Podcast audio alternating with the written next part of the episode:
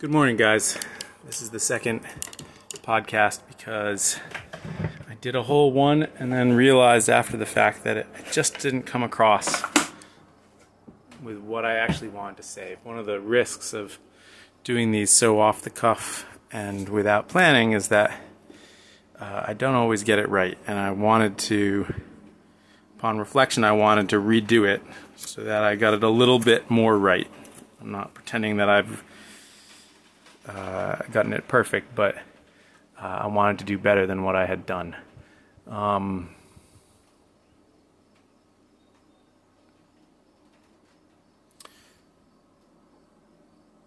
of the things that I have always felt about the spoon carving community, particularly the Greenwood spoon carving community, was that the culture that it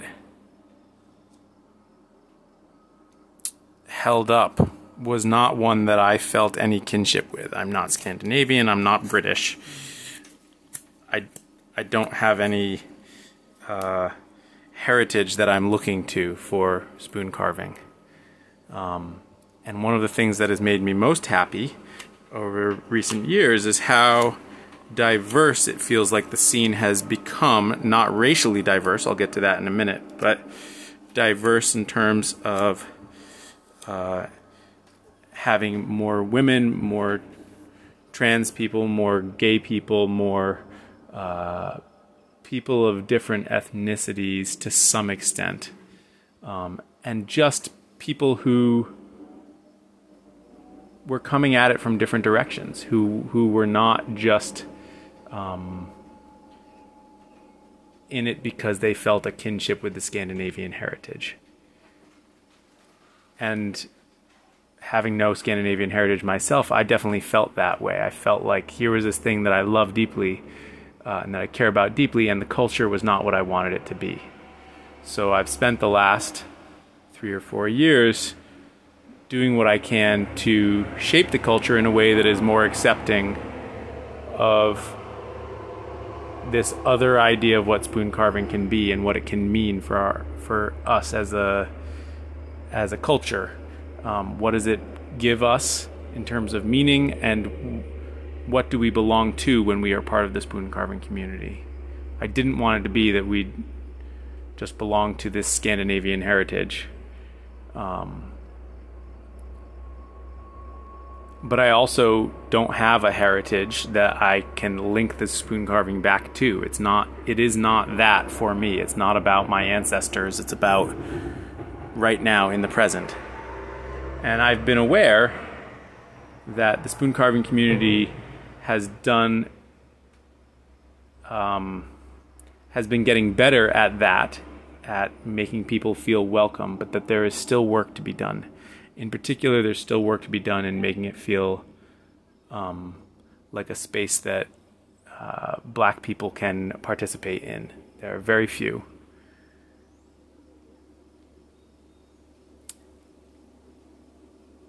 And I realized today that I have not personally done enough to make the people of color in my community, in the spoon carving community, feel welcomed and supported by me.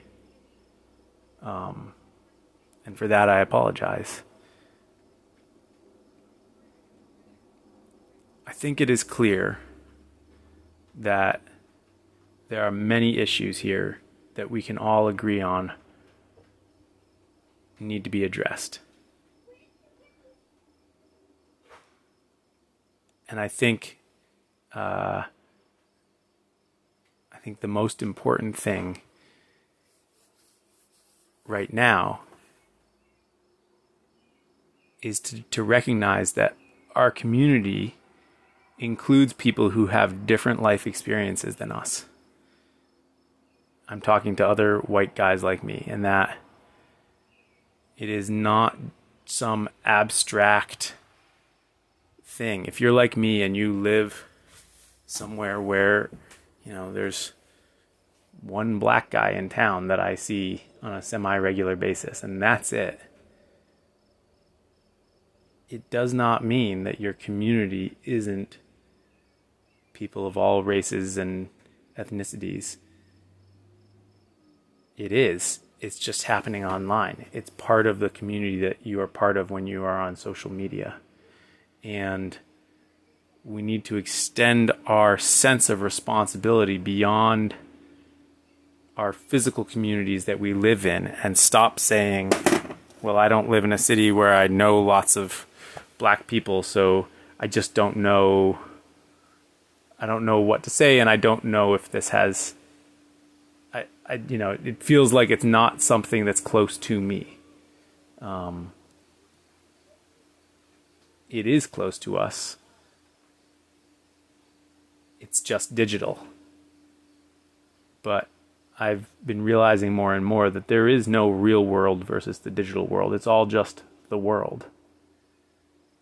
As I look at images of real things happening all over the U.S., real times when the police have acted despicably to protesters protesting peacefully, I'm sickened, and I'm made aware that these are real things that are happening right now. In many ways, this whole movement is brought about by the advent of people having cameras and video cameras on them, on their phones at all times, and so we can see the reality of what has been going on for hundreds and hundreds of years, but we can see it all of a sudden.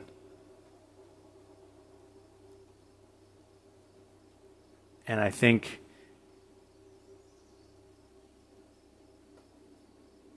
those of us who are resistant to seeing it but coming around to it, part of what is going on is that we are recognizing that what we are seeing in videos is truth. It is what is happening. And the truth might be more nuanced than that, but it doesn't take away from the fact that that is truth. So, I was told yesterday by someone to stay in my lane, to spend my time promoting people of color in the spoon carving community and not to talk to matters that are out of my depth. And I see those two things as impossible to resolve, that no one gets to stay in their lane on this and not have an opinion. And instead, what each of us needs to do, I think, is to speak to this issue from our perspective and to listen as best we can from our perspective, and to be open to changing our minds about what the right path forward is, about who we want to be, about what is actually happening. Because the willingness to change your mind as new information comes in is the mark of an adult and of a free citizen.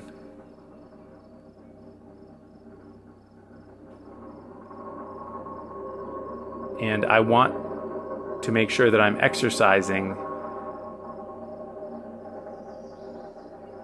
that level of maturity. And so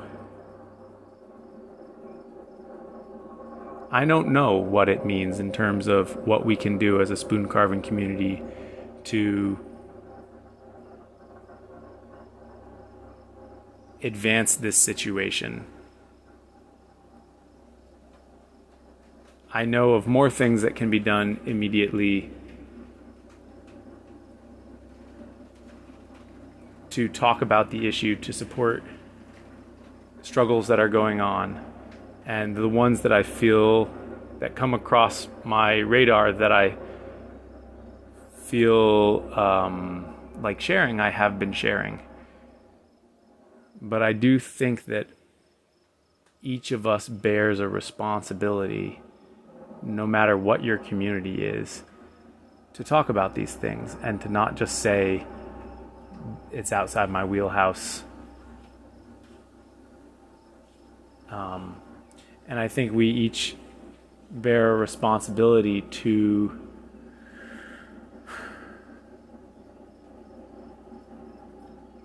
be open to changing our opinion about what the best way is forward. I think there are lots of different ways to do it, and I don't think it's helpful for people to tell you how to do it. I know for me that puts my hackles up, but that doesn't relinquish us from the moral responsibility to engage with this and to keep engaging with this, because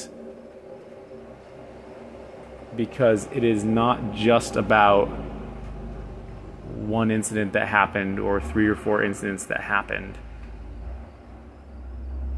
It is the question of who we want to be, and it is the question of who is in our circle, of our culture.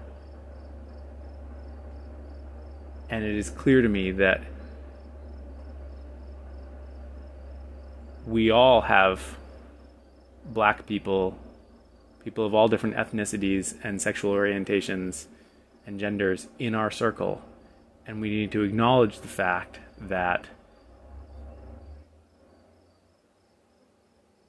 we, particularly white men, have the obligation to make those people feel welcome.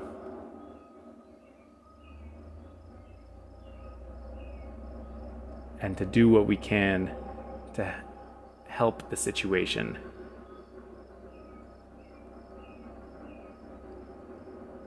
That's it. Thanks for listening, guys. Talk tomorrow.